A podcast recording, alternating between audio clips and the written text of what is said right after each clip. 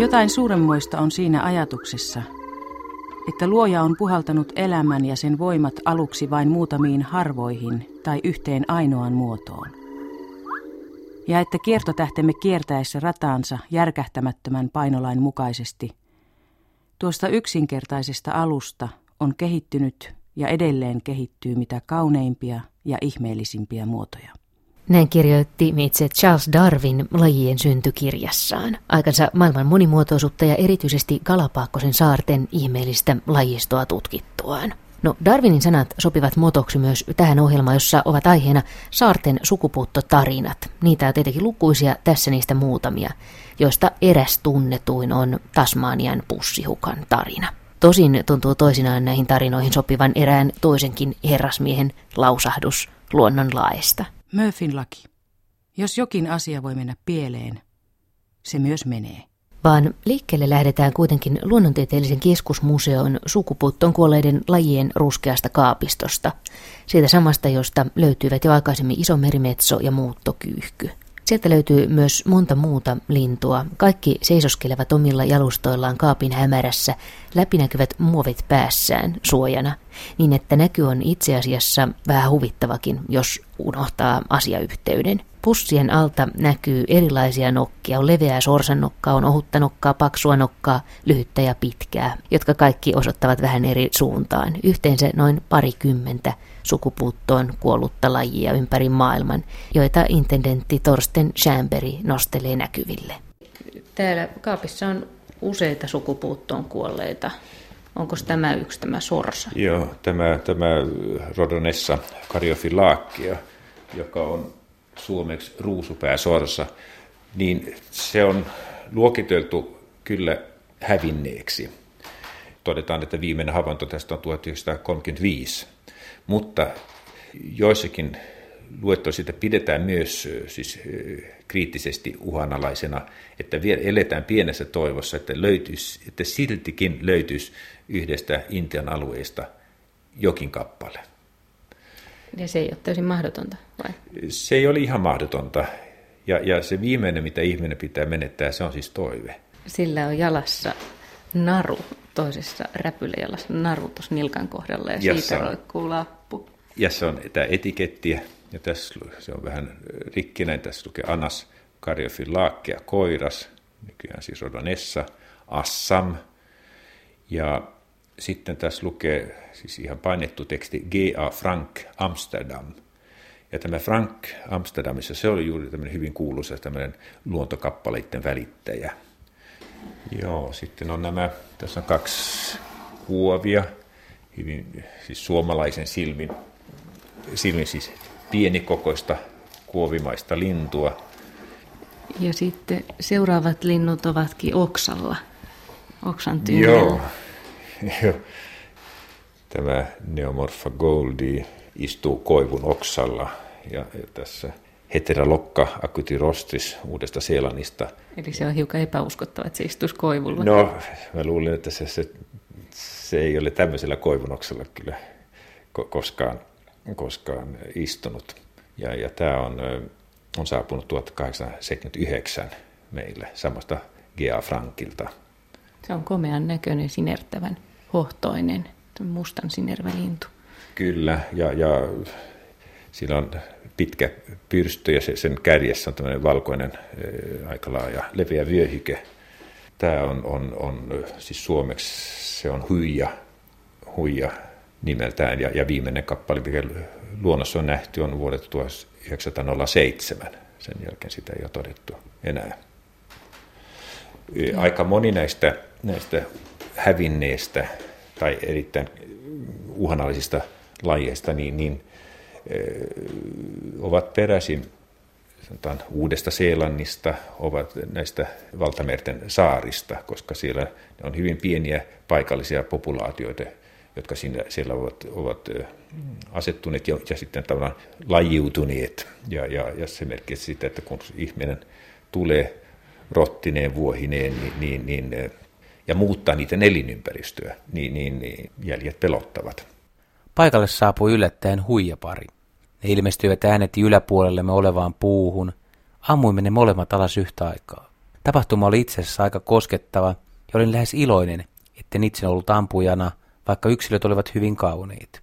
Näin kertoi Walter Büller vuonna 1888, ja hänen kuvauksiinsa pohjaavat pitkälti kaikki tietomme elävistä huijalinnuista. Ja vähitellen vuosisadan vaihteen lähetessä hänen huolensa lintujen tulevaisuudesta kasvoi, kun hän huomasi, että uuden sellainen metsissä niitä oli jatkuvasti vähemmän.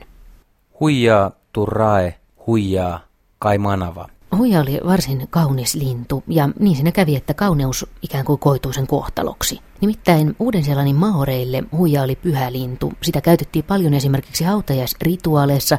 Se liitettiin kuolemaan, mutta lisäksi huijan mustavalkoisia hienoja pyrstösulkia annettiin myös ystävyyden merkiksi, ja niitä pidettiin taisteluissa antamaan voimia. Esimerkiksi 12 sulan sota-asua kutsuttiin kuulema nimellä Mare Reko. No Maori-perinteeseen kuului onneksi, että vain kaikkein korkea-arvoisimmat maoripäälliköt saivat pitää näitä sulkia, kunnes sitten eurooppalaiset tulivat ja silloin homma riistäytyi käsistä. Ja metsästyspaineet lisääntyvät sitä mukaan, kunnes niitä metsästivät kaikki. Esimerkiksi on kirjattu ylös, että 11 maoria pyysi yhdessä kuukaudessa 646 huijan nahkaa.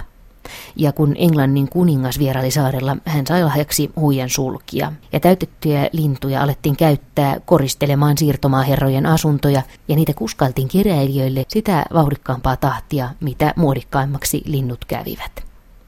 Vaan muitakin syitä sukupuutolle on löydetty ylenpalttisen pyydystyksen lisäksi, kuten se, että saarille tuotiin tulokaslajeja ja niiden mukana tuli myös tauteja – ja metsiä hakattiin. Ja kaikki tämä joka tapauksessa johti yhdessä siihen, että huija kuoli sukupuuttoon vuonna 1907. Ja paitsi että lintu oli kaunis, niin se oli myöskin todella erikoinen. Nimittäin kerrotaan, että koiras ja naaras huija olivat muuten samannäköiset suurin piirtein, mutta niillä oli aivan erilainen nokka. Koiran nokka oli vahva ja suora ja naaralla se oli puolet pitempi, ohut ja alaspäin kaareva. Tämä ero oli kuulemma niin suuri, että esimerkiksi eläintieteilijä John Gold määritti vuonna 1836 koiran ja naaraan eri lajeiksi. Ja nyt me on arveltu, että nokan rakenteen ero liittyy ravinnon hakuun.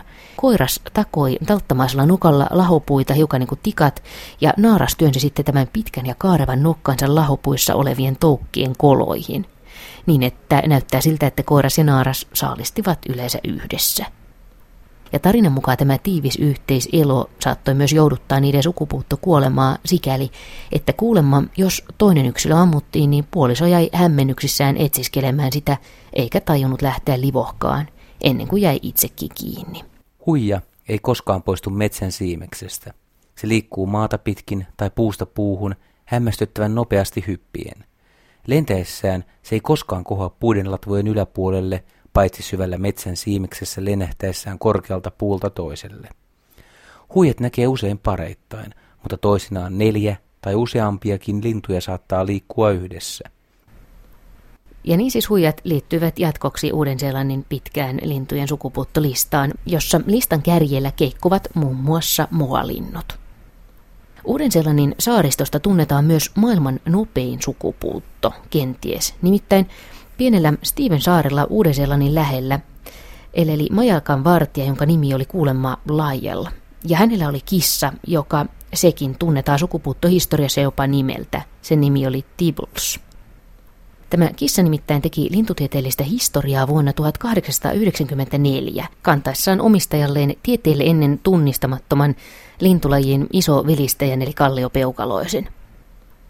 Lintu oli ilmeisesti noin 10 senttiä pitkä, ruskehtava lentokyvytön ja sen pyrstö oli hyvin lyhyt. Majakavartija näki linnun vilahtava saarella pari kertaa vuonna 1894. Ja sitten samainen majakavartijan kissa vähitellen kantoi kotiin kaikki saaren muutkin kalliopeukaloiset. Ja siihen loppui Steven Saarten kalliopeukaloisen tarina. Vaan sitten toiselle saaralle, jos huijaa rakastettiin ja ihaltiinkin jopa liikaa, niin Guadalupen saaren Karakara taas sai näytellä konnan roolin. Lintu on yleinen kaikkialla saarella, eikä yksikään lintu voisi olla sitä julmempi kotieläimiä kohtaan. Se on jatkuvasti saalistamassa, ja kaikista varokeinoista huolimatta se saattaa napata saalinsa asunnon oven suustakin. Jos vuohet ovat kerääntyneet yhteen, kuodelupen karakarat yhdistävät myöskin voimansa. Ne lentävät paikalle suurella metrillä siipiään läpsyttäen ja onnistuvat erottamaan laumasta heikoimman yksilön. Toisinaan kun vuohi avaa suunsa määkiäkseen, ne tarttuvat sen kieleen kiinni ja saattavat repäistä kielen irti, jättäen eläimen kuolemaan kauhistuttavalla tavalla. Linnut ovat äärimmäisen julmia ja niiden aiheuttamaa kärsimystä on tuskallista katsoa. Näin kirjoitti Edward Palmer vuonna 1876 Kuodalupen karakara hirmuisesta luonteesta. Se oli endeeminen eleli Kuodalupen saarella Meksikon edustalla. Se on suuri kokoinen ja kova ääninen. Se söi pikkulintuja, hiiriä ja muita pikkujyrsijöitä, hyönteisiä haaskoja ja toisinaan vuohia. Joka tapauksessa Guadalupen vuohen kasvattajat eivät katsoneet asiaa suopeasti, eivätkä tietenkään vuohetkaan. Käynnistettiin mittava metsästys- ja myrkytyskampanja. Näimme 11 Guadalupen karakaran lentävän ylitsemme. Ammuimme niistä yhdeksän. Niiden kesystä käyttäytymisestä ja siitä, kuinka paljon niitä näin, vaikka viivyin vain lyhyen aikaa saarella, päättelen, että niitä on varmasti runsaasti. No, tämä päätteli osui vähän harhaan, sillä tämä kyseinen havainto, jonka keräilijä Rollo Howard Beck teki vuonna 1900, oli viimeinen kerta itse asiassa, kun kukaan havaitsi kuodaluupen karakaroja elossa. Niitä etsittiin myöhemmin, mutta ei löytynyt. Ja ironista tässä tarinassa on, että kaikki tämä tehtiin vähän turhaan, sillä kaiken tämän jälkeen saari jäi lopulta asumattomaksi vain vähän ennen kuin viimeiset elossa olevat karakarat nähtiin.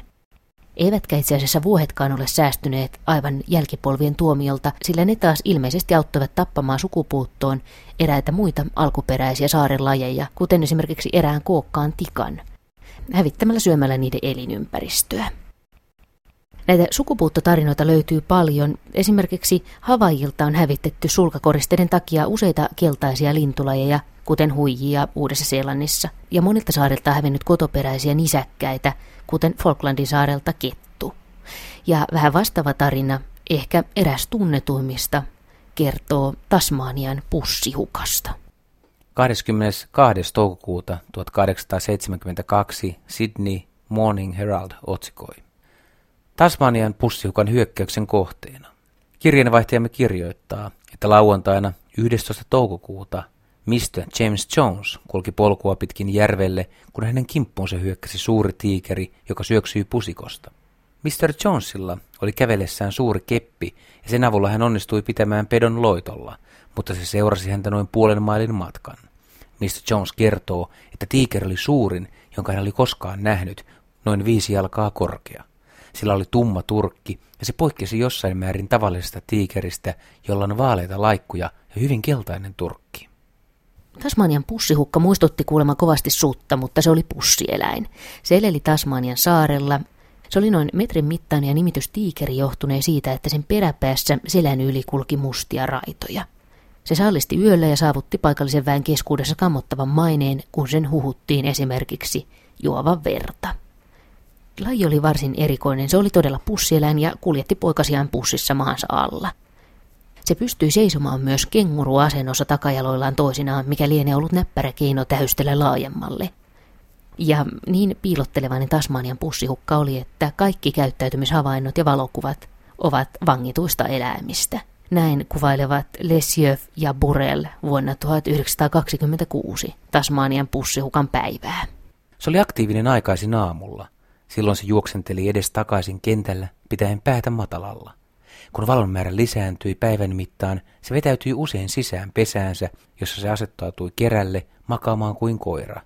Toisinaan se saattoi kuitenkin asettua myös aurinkoon makaamaan, mikä vaikutti oudolta käytökseltä hämärässä liikkuvalle eläimelle. Nukkuessaan se makasi toisella kyljellään täysin ojentuneena. Ylempänä oleva korva oli kuitenkin jäykkänä pystyssä. Kaiken muun ruoan ohella Tasmanian pussihukka piti myöskin lampaista – ja niinpä siitäkin alettiin maksaa tapporahaa ja vähän Murphyn lain mukaan myöskin eräs tuntematon tauti vähensi kantaa vuonna 1910. Jonkin verran pussihukkia vangittiin myös eläintarhoihin, joissa ne eivät kuitenkaan jostain syystä pystyneet lisääntymään. Benjamin oli viimeinen vankeudessa Tasmanian pussihukka. Vaikka se oli nimetty Benjamiksi, useimmat merkinnät todistivat, että se oli itse asiassa naaraspuolinen.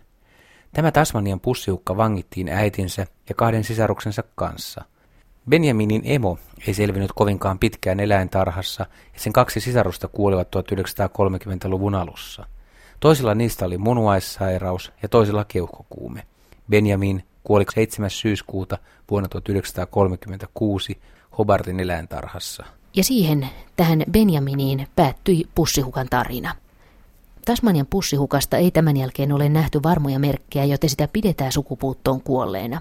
Mutta varmaa se ei ole, sillä legendat elävät ja alueelta saadaan edelleen vuosittain kuulemma kymmenkunta niin sanottua varmaa havaintoa Tasmanian pussihukasta.